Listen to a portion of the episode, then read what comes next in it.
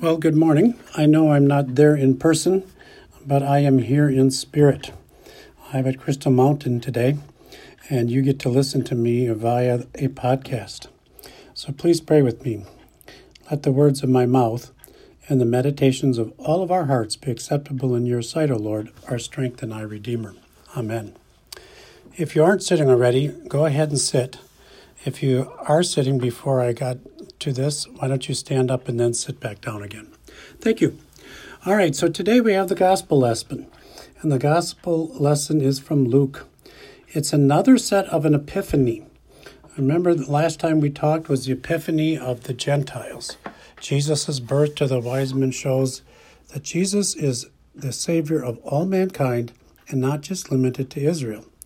Today we have another epiphany, and it goes about 30 years from his birth. It's his baptism.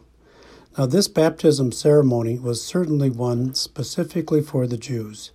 It was his epiphany to the Jews that he was the king of the Jews, that he came for a messianic mission, and that his purpose was to save not only you and I as Gentiles, but the Jewish nation. Now, a lot of people have talked about this issue of baptism. Why did Jesus do it? And you see, in one of the other Gospels, uh, John talks about this with Jesus. When Jesus comes to him, he says, It's not right that I should baptize you. It wasn't that John couldn't baptize Jesus or knew what to do, but he saw Jesus as the Lamb of God who takes away the sin of the world. So we know that John knew that Jesus was sinless. Jesus was that lamb that had a no blemish, had no imperfections, and was prepared before the beginning of the world to save all of mankind. So when it comes to John, John has some confusion about why he's doing this. Now, a lot of people say, well, if Jesus was perfect, which he was, and sinless, why would he have to be baptized? It's a little confusing because John preached a baptism of forgiveness and repentance. When you look at John's issues, I'm sorry, John's way of presenting his ministry, it's all about repentance. And it's rather harsh. It's harsh in the sense that you better get your life together before God. You better repent, get your life in front of God straightened out, make sure that you and God are in a good place, and repent so you are not judged. So it is confusing why Jesus would say we need to get baptized. There are reasons why Jesus did this. First is that there's an obedience to a plan. Jesus was Jewish, and there were ceremonies, if you will, that had to be done to show that you were an obedient Jew. If you go back when Jesus was 12 years old in the temple in Jerusalem with his parents, he went to the temple at age 12 and did that as a ceremony as part of what he was supposed to do as a young man. When you turned 12, you were supposed to go to the temple in Jerusalem and take your place as a young adult. Now we could say, why did Jesus do that? He could teach the synagogue, he knew everything, but yet he was obedient to the customs of the world, customs of the Jewish nation and the synagogue to show an obedient person. The second reason that Jesus did this, to sh- besides showing obedience to the customs of the Jewish faith, excuse me, was that he wanted to identify with the common person. In essence, what he was doing was identifying with those, we call them hoi polloi in Greek. Hoi polloi. Hoi polloi means the common man. So in the Jordan River was the masses. These were not the intellectuals of Jerusalem. These were common people who were coming to John to be baptized and forgiven of sins. So when Jesus goes to the Jordan, he is identifying with those common people and saying, I'm not coming for the elites, I am coming for the common person. There are two phrases here that are, most notable. And this is where the, the voice like a dove comes from heaven. It's on verse 22. You are my beloved Son. With you I am well pleased. Now, this beloved Son phrase is important. It comes from Psalm 2 7. That phrase, when you hear it in Scripture, my beloved Son, denotes an eternal decree of the Messianic King. In essence, the my beloved son says to the people around him, This man is eternal. He comes from God. He will exist with God all the way through eternity. Now, David said this as well that the kingdom of God, the kingdom of Jesus, will have no end. We see that in Isaiah as well. So there was this sense that when the king came, the, the Messiah came, he would be eternal, he would be the only and the beloved Son, which means he has a special title of being an eternal being. So when this voice comes down from heaven and says, You are my beloved Son, it hints very directly at the special nature of Jesus' divinity. When we look at the Nativity of last week, we see the Epiphany to the wise men, and we see the earthly kingship of Jesus, the priestly king of Jesus. Today, we're really looking at the messianic kingdom, the kingdom of the Jews. So when God says to his son, You are my beloved son, there is no doubt that this is the eternal king coming to rescue his people. The second part of that phrase is very similar. In uh, with you I am well pleased. Now, this also has significant meaning. Isaiah 53, 1 through 2, talks about the servant of God with whom he is well pleased. Now, that means something significant to Jews as well. It means the well pleased person is the servant of all. So, even though we would say well pleased, it means that we would think that simply means that God is happy with us. To the Jew, if you are someone who is well pleased in God's sight, it means that you have earned God's trust to be his special servant to people. It also means that you will be a suffering servant. And certainly through Isaiah, we hear all of this sense of the suffering servant. Now, suffering servant has the connotation that God is there to redeem his people through his own suffering and pain, through his literally his own blood and guts, to help his people become holy and reconciled back to God. So, when people heard this, they knew that not only was God, was Jesus the beloved Son, the eternal King, he was also going to be the suffering servant who would redeem his people. And it includes suffering for others' sake. So it was an interesting dynamic because, on one hand, the Jews would have been very happy to hear him as my beloved son because they would have thought this guy is the king. He's going to get rid of Rome. He's going to set up a great political system. We're going to have make Israel great again. We're all going to be rich. But God also says, This is my son in whom I'm well pleased, which should have told the people, This is my suffering servant, incarnate from me, who needs to deliver you from your sins and the only way he can bring you back to himself is through suffering and death. When we live in Christ and when we are Christians, we are identified in his life on this earth.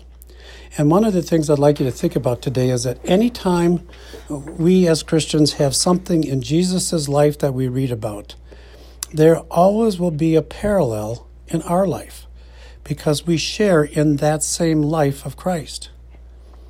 You know that we've talked about living in Christ or that Christ lives in me. Paul talks about having the mind of Christ. Paul talks about if you're a Christian and you say Jesus is Lord of your life, you have the Spirit of Christ within you. So, you know what that means? God not only told his beloved Son that he was beloved and well pleased, he also tells us that we are his beloved and he is well pleased with us. What that means to us is that we have a special and unique place with God. We were chosen before the foundations of the world to be His. And I apologize. Either it's, I think it's in Ephesians, I think it's in Ephesians or Colossians, that Paul talks about this very thing. Not that we were eternal like Jesus, but that God's eternal plan for us before the world was made was to be his beloved people. So we often think about time that uh, when we are before we're born, our parents might talk about, you know, that was before you were born, and it's hard to conceive of anything beyond our birth that the world couldn't have existed before us. Here, in this belovedness that God has for us, He's telling all the people before I even made the world, I chose you to be mine. God called you to be His even before the foundations of the world were made. It tells us that we have an eternal destiny with God. We're not eternal, created creatures, but we have an eternal destiny that our life will go through this life to death to eternal life. We have a special position with God. The second part is just like Jesus when he says, In whom I am well pleased. Because of Christ's suffering and death, we have atonement. We're set right with God, we're fully reconciled. We now can stand before God completely guilt free. Scripture says it a slightly different way. It says that we now can boldly go to the throne of grace. When Jesus used the Lord's Prayer, he said it slightly different. When he said, Our Father, the word he uses in, um, in that language was daddy. Because we are beloved, because we are Christ's, because we live in Christ and are in him, and he is well pleased with us, we have complete access to God with no restrictions. We can boldly go to that throne of grace. So, how is it that we identify with Jesus as beloved in him, and a well pleased servant. Because of our baptism. Not only is baptism was done for Christ's sake, but for us. Most of you may not remember the exact day you were baptized because probably most of you were baptized as a infant. What happens with baptism is that it's our public identification with Christ. That's why most churches, Anglicans included, want baptism to be a public spectacle. At times, there are private baptisms, but I know most churches want it to be a public act. Now, look at Jesus and the Jordan River. It's as public as you can get. It's in broad daylight, it's in front of the, the common people. Everyone sees them. The scribes and Pharisees, the Roman soldiers that were sent out there, saw this happen, and there was no confusion about Jesus' intent to identify with the people. Our baptism helps us identify specifically with Christ. When we're baptized, we put it to death willfully those things that are sinful, that are unfaithful. We say to God that we want to die to our very self. We want to die to the idea that we are the center of our universe and our lives. So there's two aspects in baptism for us who are sinful. Baptism, we give up a life of death and sin and the devil. We renounce all of those wicked forces in the life. And secondly, we also then have a newness of life. Paul talked about this in Romans, Romans 6. He said, do you not know that all of us who have been baptized into Christ Jesus were baptized into his death? We have therefore been buried with him through baptism into death, so that just as Christ was raised from the dead through the glory and power of the Father, we too might habitually walk in the newness of life and abandon our old ways. For if we have become one with him, and listen to this, permanently united in the likeness of his death, we also certainly will be one with him and share fully in the likeness of his resurrection. Paul goes on further and says, Even so, then, consider yourselves to be dead to sin, and your relationship to sin is broken, but be alive to God in unbroken fellowship in Jesus Christ. So in baptism, God shows us that we are his beloved, that we have an eternal destiny with him and then there's a participation of our act that we willfully say to the Lord, take away our sinfulness and unite us permanently with Jesus Christ. Give us a way to habitually walk in the newness of life, of his life. And we have the promise that we will certainly be united in the likeness of his resurrection, and we will have unbroken fellowship with Christ. The hard part about this saying about, on one sense, being beloved and also well pleased means that we have a duty not only to a duty not only to God but to our fellow man. Jesus was a suffering servant. And again, when God said, In whom I'm well pleased, he meant that you are to, Jesus was to be the suffering servant for all of humanity and literally to reconcile the whole universe to himself. He was given the ministry of reconciliation. Paul also says that we are given the ministry of reconciliation because we have not only Jesus Christ in us, but we also have the person of the Holy Spirit that gives us power and authority to live out that ministry of reconciliation. So, our charge is to take our baptism seriously because it is each and every one of yours consecration and ordination into the ministry. We are all the priesthood of believers.